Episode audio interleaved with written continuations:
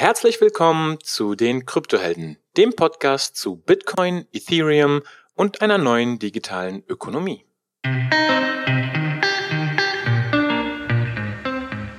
Heute bei uns zu Gast ist der Sevo.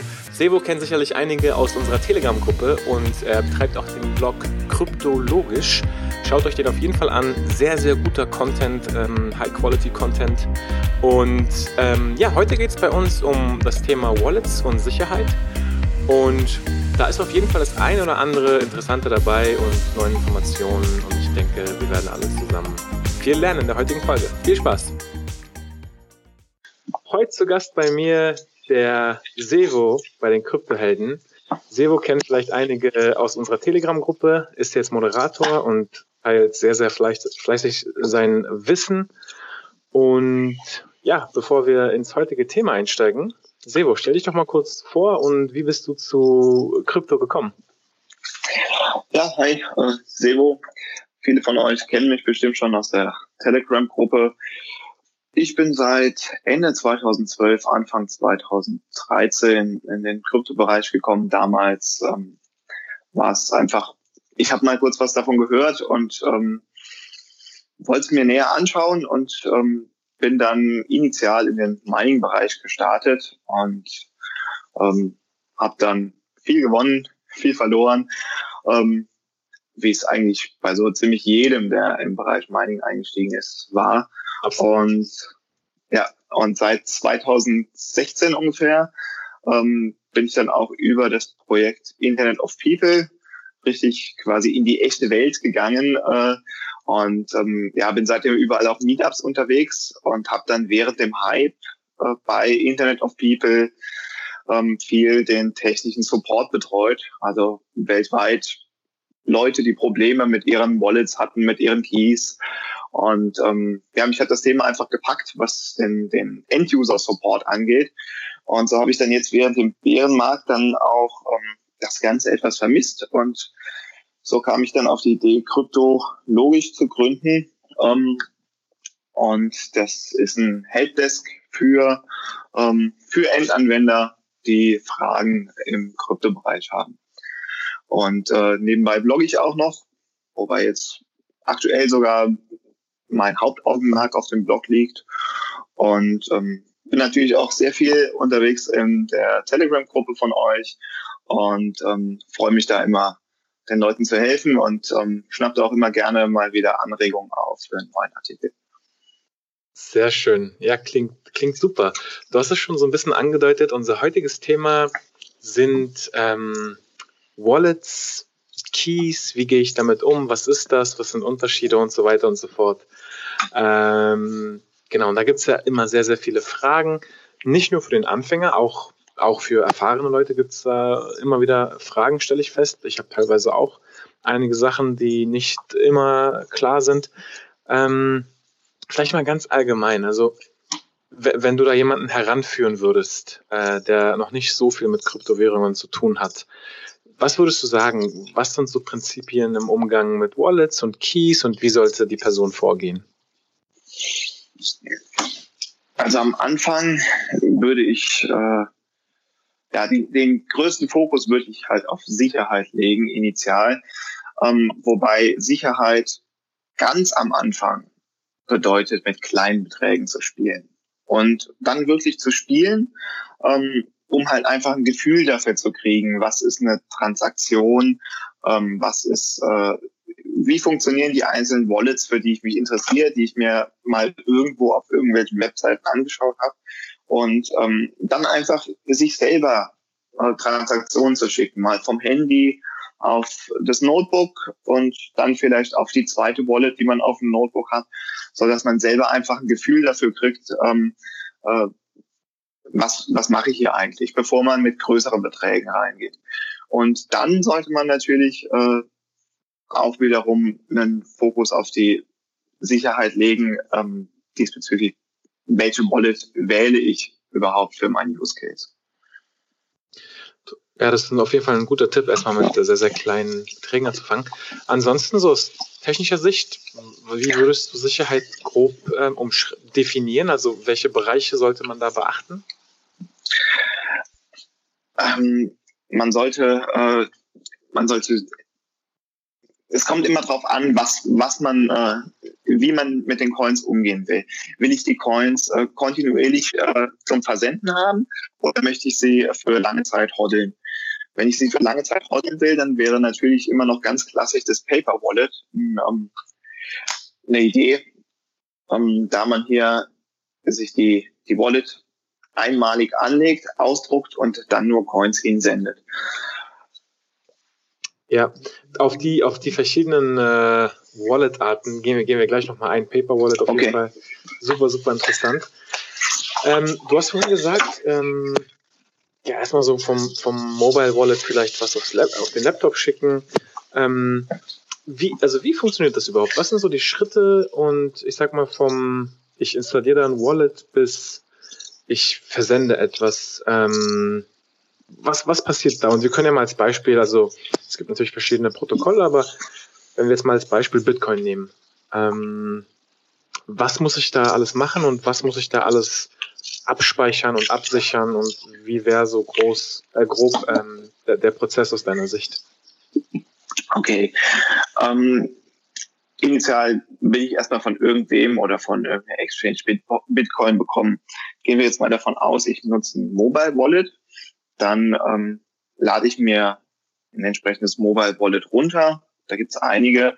Ähm, Im Android-Bereich gibt es beispielsweise ähm, das, äh, das war eins der ersten von Andreas Schildbach, ähm, das einfache Bitcoin Wallet. Dann äh, würde ich aktuell das Bread Wallet noch ähm, mit einbeziehen. Das gibt es für beide Betriebssysteme, iOS und Android.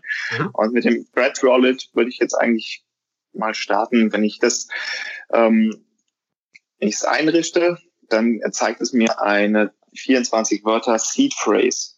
Also sprich beim Einrichten, wenn ich das das erste Mal starte, zeigt es mir diese Seed Phrase. Und diese Seed Phrase ist mein mein Schlüssel, mit dem ich alle meine Bitcoins wiederherstellen kann, die ich in diesem Wallet habe.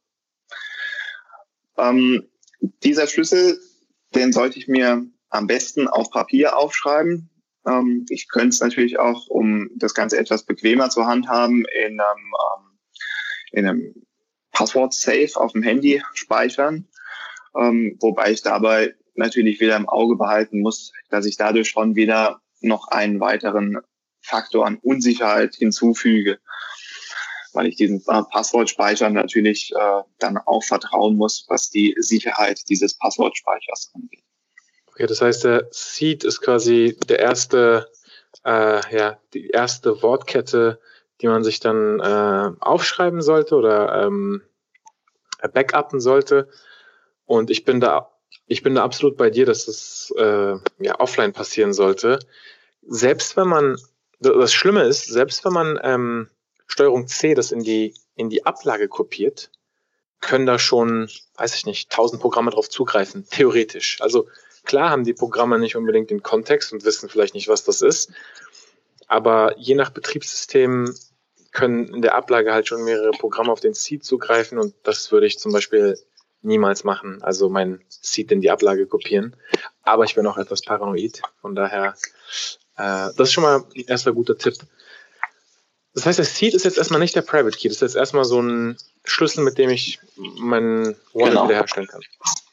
Genau, die, äh, die Seed Phrase, ähm, die stellt quasi den sogenannten HD-Key, hierarchisch deterministischen Key, in einer menschenlesbaren Form dar. Und ähm, mit diesem HD-Key generiert meine Wallet sämtliche nachfolgenden Private Key, Public Key, Adressschlüsselpaare. Ähm, wenn ich eine, ein Bitcoin, ein Bruchteil eines Bitcoins empfange, dann gebe ich jemandem die Adresse von mir und derjenige schickt mir an meine Adresse, sagen wir 0,01 Bitcoin. Also dein Public Key. Genau. An, nein, an, an meine Adresse die nochmal die, die eine andere Schreibweise hat wie mein Public Key und dadurch kennt auch noch keiner meinen Public Key. Den Public Key gebe ich erst ans Netzwerk wenn ich wieder etwas ausgeben möchte. Okay. Ähm, ja. Ja. Nee, erzähl, erzähl ruhig weiter. Wenn ich jetzt äh, eine weitere Zahlung empfangen möchte, dann, ähm, also ich habe jetzt eine Zahlung empfangen, 0,01 Bitcoin, und jetzt soll ich von, von jemand anderem nochmal, sagen wir auch 0,01 Bitcoin empfangen, dann würde ich ja in meiner Wallet nochmal ähm, auf den Empfangbereich gehen. Und jetzt wird es schon verwirrend für die viel, äh, für viele Ersteinsteiger. Jetzt mhm. fehlt dort nämlich eine neue Adresse. Ähm, das macht die Wallet absichtlich, weil es eigentlich Usus ist, sicherheitshalber jede Adresse nur einmal zu verwenden und man somit die Möglichkeit hat, ähm, zwischen einzelnen eingegangenen Coins zu unterscheiden. Mhm. Ich sage jetzt der Einfachheit halber Coins. Es sind eigentlich UTXOs, ähm, einzigartige Transaktionen, die noch nicht ausgegeben wurden. Mhm. Ähm, und diese Transaktionen ähm, sammelt meine Wallet und stellt sie mir da, wenn ich jetzt die weiteren 0,01 Bitcoin empfangen habe, als äh, die gesammelten 0,02 Bitcoin, die ich dann in meiner Wallet habe. Und wenn ich die jetzt äh, in meiner Wallet habe, sind die quasi aggregiert in, ja, auf einem, an einem Ort oder sind die an zwei verschiedenen Orten und ich müsste, ich müsste die separat verschicken oder könnte ich quasi auf einmal auch beide 0,2 verschicken? Ich könnte sie äh, beide zusammen verschicken. Mhm. Allerdings, ähm, wenn ich tatsächlich exakt 0,02 Bitcoin habe, dann muss ich zum einen die Transaktionsgebühr noch davon abziehen, von dem, was ich weiter verschicken kann. Und äh, zum anderen muss ich, be, muss ich beachten, also ich muss das nicht beachten, das beachtet alles, alles die Wallet, die App. Es ist super einfach, probiert es einfach aus. Nochmal zwischendurch eingeworfen. Ähm, ich äh, in, Im Technischen schicke ich dann eine Transaktion, die zwei Eingänge hat. Ähm, und ähm, gebündelt kommt dann bei dem anderen wieder nur ein eine ähm, eine, Transaktion eine, eine, eine Transaktion an, genau. Ja. Nee, das, das macht Sinn, das habe ich verstanden. Wie ist es denn, also wie viel, wie viel Paare, also Public Key, Private Key Paare kann man denn mit einem Seed generieren? Sind, sind das tausende Adressen? Sind das äh, zehntausende Adressen? Das sind nahezu unendlich die ich damit generieren kann. Also ich, äh, ähm, ich müsste jetzt, ich müsste jetzt nachgucken, okay, ähm, aber wie, wie, wie viele es, wie viele es sind, aber es ist eine unglaublich hohe Zahl und eigentlich stößt man nicht an eine Grenze. Das heißt, man braucht sich irgendwie keine Sorgen machen, dass man genau. Keys aufbraucht. ja. Jetzt hast du gesagt, jedes Mal eine neue Adresse aus ähm, ja, Sicherheitsgründen teilweise, ähm, was Sinn macht. Wie ist das denn bei Exchange Wallets, wo man ja quasi die ganze Zeit die gleiche Adresse hat? Ähm, was, wo ich weiß, dass viele Trader das auch wollen oder viele, die irgendwie mit Bots arbeiten und Arbitrage machen oder wie auch immer, wenn sie dann automatisch äh, sich Coins hin und her schicken, dann wollen sie halt nicht, dass sich die Adresse ändert. Wie, wie schätzt du das ein, äh, die Tatsache, dass also überhaupt Exchange Wallets und dass man da nur eine Adresse hat für eine längere Zeit? Es ist, äh, es ist nicht unbedingt, ähm, ja, es, es kompromittiert nicht die Sicherheit per se. Es kompromittiert aber auf jeden Fall schon mal meine Privatsphäre, mhm. weil ich dadurch, dass ich immer wieder von meinen, von meiner Wallet unterschiedlich erstellten, von meinen Adressen ähm, dorthin schicke, ähm, entsteht quasi so eine Baumstruktur, aus der herzuleiten ist, dass all diese Adressen schon mal zu mir gehören. Ja. Und ähm, wie der Exchange dahinter mit meinen Coins verfährt, da habe ich ohnehin keinen Zugriff mehr drauf. Ähm, viele Exchanges ähm, bündeln das Ganze dann auch. Ähm, wenn ich die Coins da hinschicke und mal im Block Explorer verfolge, dann, ähm, dann befinden sie sich teilweise nur bis zur ersten Bestätigung tatsächlich auf der Adresse, auf die ich die geschickt habe. danach schreibt der, äh, der Exchanger die in die Datenbank, mhm. weist mir quasi den Betrag 0,02 Bitcoin zu und äh, verschiebt die echten 0,02 Bitcoin von der Adresse, auf die ich sie gesendet habe, beispielsweise in seine eigene Cold Storage. Und, ähm, und ich handle dann auf der Exchange ähm, nur mit virtuellen Coins. Mhm. Also Coins, die quasi auf der Datenbank von dem Exchange sind, die, die gar nicht in echt sich auf der Blockchain bewegen, wenn ich, wenn ich einen Trade ausführe. Mhm. Und wenn ich, wenn ich mir wieder Coins ähm, von der Börse abziehe, Withdraw, dann, ähm, dann bekomme ich die aus einem sogenannten Hot Wallet von der Exchange. Das ist bestimmt recht groß bei, bei großen Exchanges. Ähm, aber äh, es sind dann nicht genau die Coins, die ich jetzt dahin geschickt habe. Selbst wenn ich jetzt, selbst wenn ich jetzt zu Bittrex Coins schicke oder zu Binance oder zu jeder anderen Börse äh, und schicke sie mir direkt wieder danach zurück, ähm, kriege ich eigentlich in 95 Prozent der Fälle nicht genau meine Coins wieder, sondern mhm. ich kriege Coins aus der Hot Wallet des Exchanges wieder. Ja, das ist interessant. Ich finde es das so gut erklärt. Also genau ähm, so habe ich es auch äh, immer wahrgenommen, wie es funktioniert. Was jetzt, also teilweise können ja sogar die Cold Wallets der Exchanges eingesehen werden in irgendwelchen Rich-Listen und dann sieht man halt Bitfinex und äh, Bittrex, Coinbase, Binance haben natürlich da irgendwelche Riesenbeträge drauf. Ist aber natürlich auch ein Problem, ne? Das ist ja so ein schönes, äh, wie man schon immer so schön sagt, Honeypot äh, darstellt ja. und viele Leute natürlich ran wollen.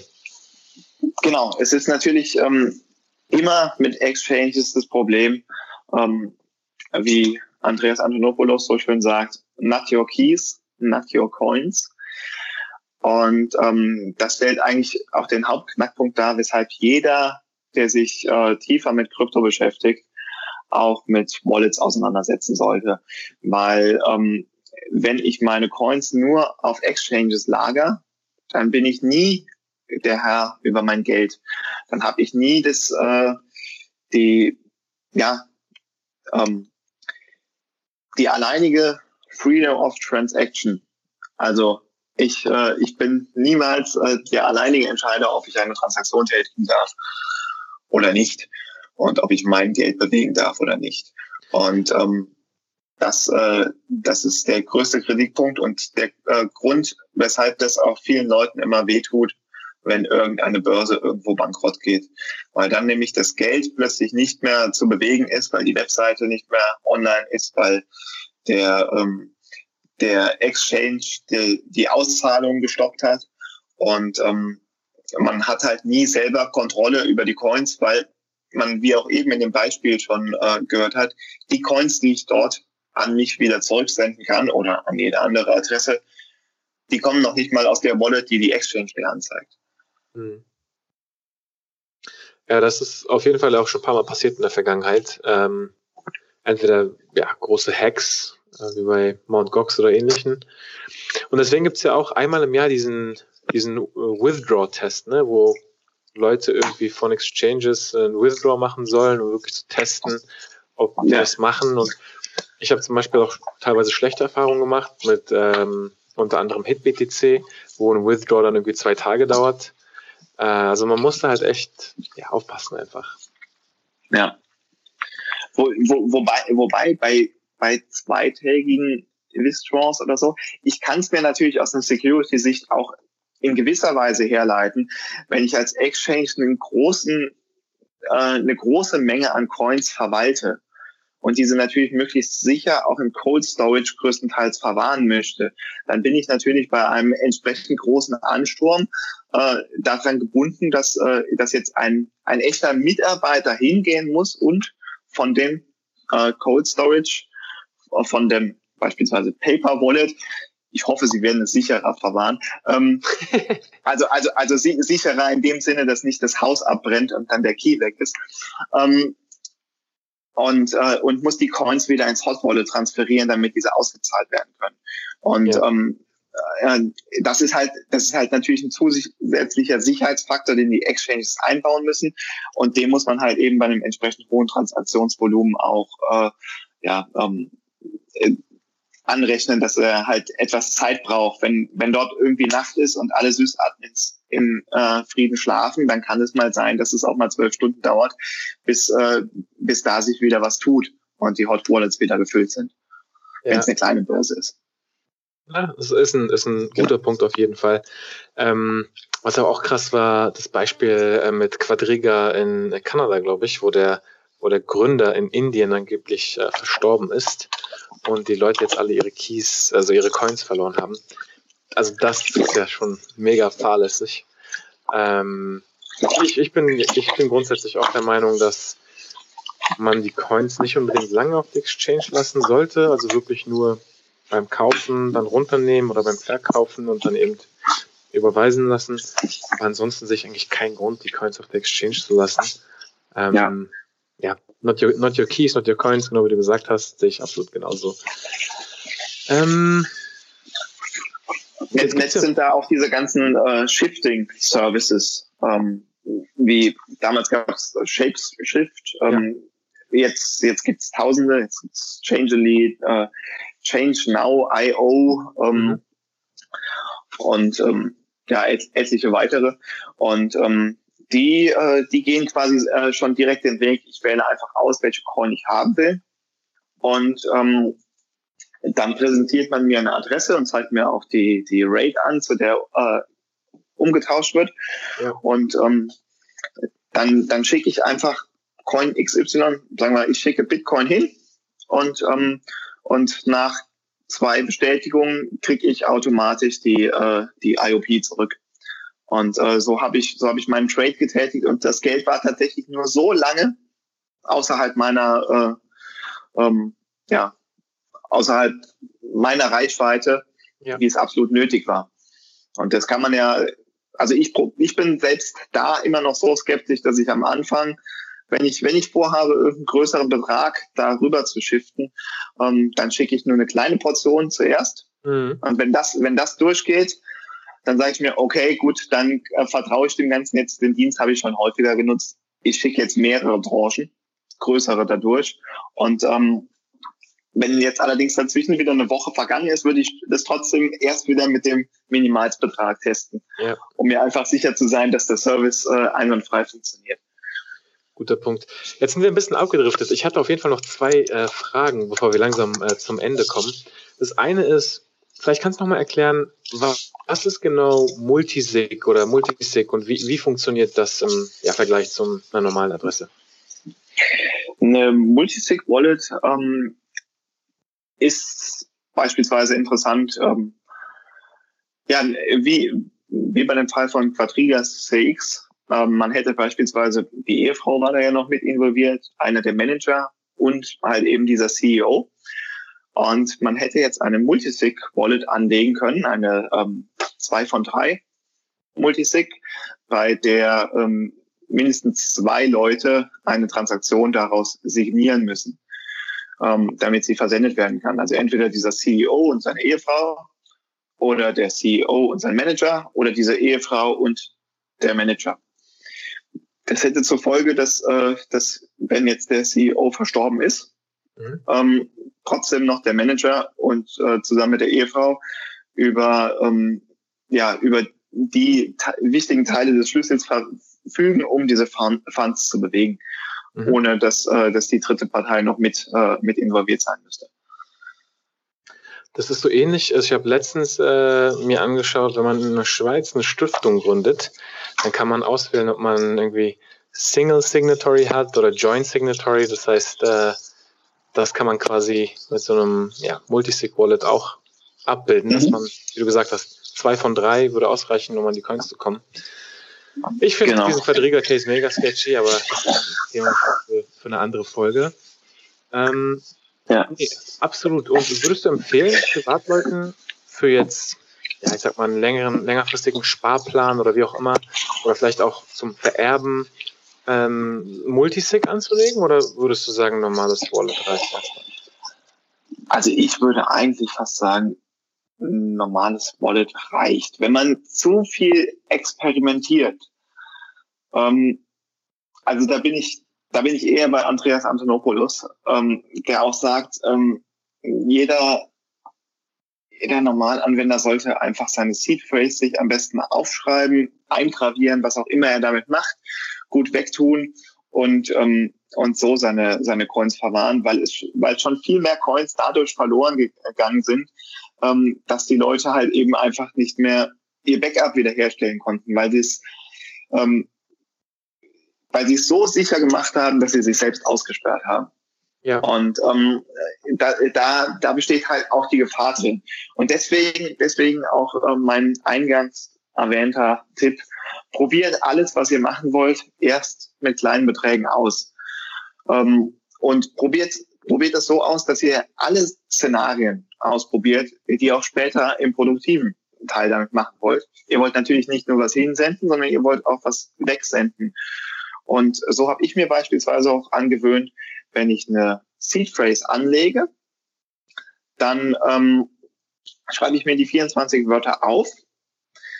Dann kommt ja nochmal diese Sicherheitsprüfung, in der ich nochmal äh, da anklicken muss, die richtige Wortreihenfolge. Mhm. Und dann habe ich mein Wallet fertig angelegt. Und jetzt gehe ich den, den Schritt, der mich dann komplett sicher in der Benutzung werden lässt. Ich lösche quasi das wieder, was ich angelegt habe und gehe jetzt hin und tue meine Wallet wiederherstellen. Ja. Mit, mit der Seed Phrase, die ich mir aufgeschrieben habe. Weil damit umgehe ich nämlich äh, einen, einen Fehler, der sehr, sehr schmerzhaft sein kann. Denn vielleicht nutze ich das Wallet richtig produktiv und ich habe da drin, sagen wir mal, zwei Bitcoin liegen. Mhm. Und ähm, jetzt kommt der Tag, mein Laptop raucht ab und Bitcoin steht bei wieder bei 20.000. Und, ähm, und ich will jetzt da unbedingt dran. Ja. Und jetzt, äh, jetzt, jetzt gebe ich meine Seed Phrase ein und muss feststellen, mein Wallet ist leer. Absolut. So. Nee, das, das ist schlimm. Und, äh, und, und, und äh, das, das liegt dann daran, dass ich vielleicht irgendwo ein, um, ein Wort dann doch beim Abschreiben falsch geschrieben habe oder, oder und sowas. Was? Und, und genau, genau, die wichtigste Frage ist jetzt, wie speicherst du jetzt diesen aufgeschriebenen Seed Phrase? kopierst du den nochmal und speicherst den in zwei verschiedenen Orten ab, speicherst du den nochmal irgendwie digital, ähm, weil wenn du den jetzt nur an einem Ort hast und entweder verlierst oder dieser Ort abbrennt, der mein Lieblingsbeispiel, was so häufig passiert, ähm, wie, also machst du da nochmal irgendwas, beziehungsweise du musst jetzt auch nicht alles sagen, aber grundsätzlich, also wie sollte man damit also, umgehen? Grund, grundsätzlich ähm, sollte, sollte man sich, man sollte sich zum einen überlegen, ähm, wenn man jetzt viel rumexperimentiert, hat man viele Seed Phrases. Und dann muss man, muss man sich die selber einstufen, dass man sagt, das da ist jetzt meine Haupt-Seed Phrase, die ich mir als ganz wichtig erachte. Ähm, und ähm, die anderen, da schicke ich immer nur so Krümmelchen hin und her. Ähm, die, äh, die sind jetzt nicht so wichtig. Ja. Der, auf dem man seine, seine ähm, Life Savings ähm, ablegt, das sollte natürlich der sein, auf den man sagt, der ist mehr hoch und heilig. Ja. Und da würde da würde ich zum Beispiel sowas empfehlen, um deinem Beispiel entgegenzuwirken, ähm, wie CryptoSteel. Das ist, äh, das ist so, ein, so eine kleine, schöne Metallplatte, wo man dann auch die Buchstaben mitgeliefert kriegt. Und, äh, und da kann man dann seine Seed Phrase mit, äh, mit so Metallbuchstaben selber reinsetzen fest zusammen verschrauben und äh, dann noch einen Deckel oben drauf schrauben. Und dann hat man auf jeden Fall aus Edelstahl so, so eine Platte, die ist auch noch da, wenn das komplette Haus abgebrannt ist.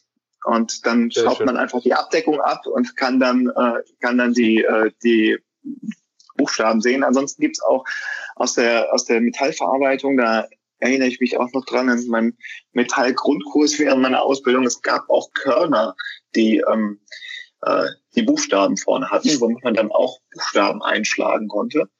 Und äh, so könnte man sich auch selbst einfach, wenn, wenn man irgendwo Zugang hat, äh, noch zu so einer Metallwerkstatt oder so, kann man sowas sich natürlich auch schön selbst basteln. Und ähm, das kann man natürlich auch überall verstecken. Das kann man, ähm, das kann man irgendwo ja, in die Zwischenwand tun oder was auch immer man damit gerne tun möchte. Ähm, Genau. Super. Sehr schön. Ähm, ja, das war echt super hilfreich. Dann haben wir das Ganze so ein bisschen umrissen. Wir packen auf jeden Fall nochmal ähm, die Wallets, über die wir gesprochen haben und einige Links in die Show Notes. Das heißt, das könnt ihr euch nochmal anschauen. Ähm, genau, verschiedene, die verschiedenen Desktop- und Mobile-Wallets, beziehungsweise Paper-Wallets. Eine Sache, die bei Paper-Wallets, die ich halt auch immer empfehle, ist, wenn man schon wirklich die super sichere Variante macht, dann sollte man auch idealerweise airgapped, also nicht mit dem Internet verbunden sein. Und was, was man da zum Beispiel machen kann, ist so ein ja, Linux-USB-Stick, den man halt einmalig bootet, ähm, das Wallet eben äh, drauf hat oder vielleicht auf einem anderen USB-Stick drauf hat, die Adresse erstellt, sich den Seed aufschreibt und dann eben das System wieder herunterfährt und alles ist gelöscht quasi. Ähm, alles war nur kurz im Arbeitsspeicher. Ähm, und eben, ja, vernünftiges Backup. Ich glaube, zweimal, vielleicht, also den, den Hauptseed irgendwie zweimal zu haben an zwei verschiedenen Orten, ähm, kann auch interessant sein. Vielleicht sogar nicht alles auf, an einem Ort aufschreiben oder irgendwie nochmal verschlüsselt. Also es gibt eigentlich keine, keine Grenzen. Hauptsache man weiß, wie man da wieder rankommt und wie du von das Beispiel genannt hast, man äh, schließt sich da nicht selber aus, was äh, bitter wäre. Genau. Sibo, sehr schön. Wie kann man dich denn ähm, erreichen, wer jetzt irgendwie Interesse hat, nochmal tiefer eintauchen will? Äh, wir haben jetzt Hardware Wallets so ein bisschen ausgelassen, aber das äh, können wir uns ja nochmal aufsparen. Wie kann man dich erreichen? Um, ja, also natürlich in der, in der Telegram-Gruppe ähm, erreicht man mich. Ansonsten ähm, einfach mal auf meine Seite schauen, krypto-logisch.com. Ähm, da findet ihr auch meinen Blog und ähm, der Blog äh, existiert so natürlich auch auf Steemit. Und ähm, unter anderem findet ihr natürlich auch auf meinem Blog selbstverständlich alle meine Kontaktdaten. Und ähm, ja, freue ich mich einfach von euch zu hören.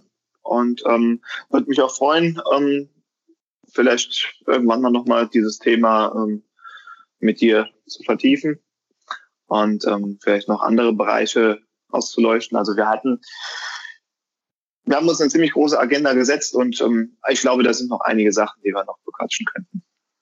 Definitiv, dann lassen wir noch mal ein bisschen Spielraum für eine, für eine zweite Folge äh, genau. in den nächsten Wochen und Monaten. Super, Sebo, dann ja, vielen Dank. Ähm, hat auf jeden Fall Spaß gemacht. Ich habe noch mal das ein und andere dazugelernt. Ähm, und ja, wenn ihr ähm, Fragen habt, diskutiert fleißig in der Telegram-Gruppe. Sevo ist sehr aktiv und wir hören uns beim nächsten Mal. Tschüss.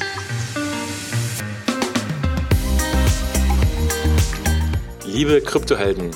Wenn ihr fleißig äh, mitdiskutieren wollt, kommt in unsere Telegram-Gruppe. Wenn ihr ansonsten Feedback habt zur Folge, kontaktiert uns gerne entweder über Telegram, Twitter oder direkt über unsere Webseite. Wir freuen uns auf jeden Fall auf euer Feedback. Bis zum nächsten Mal. Ciao.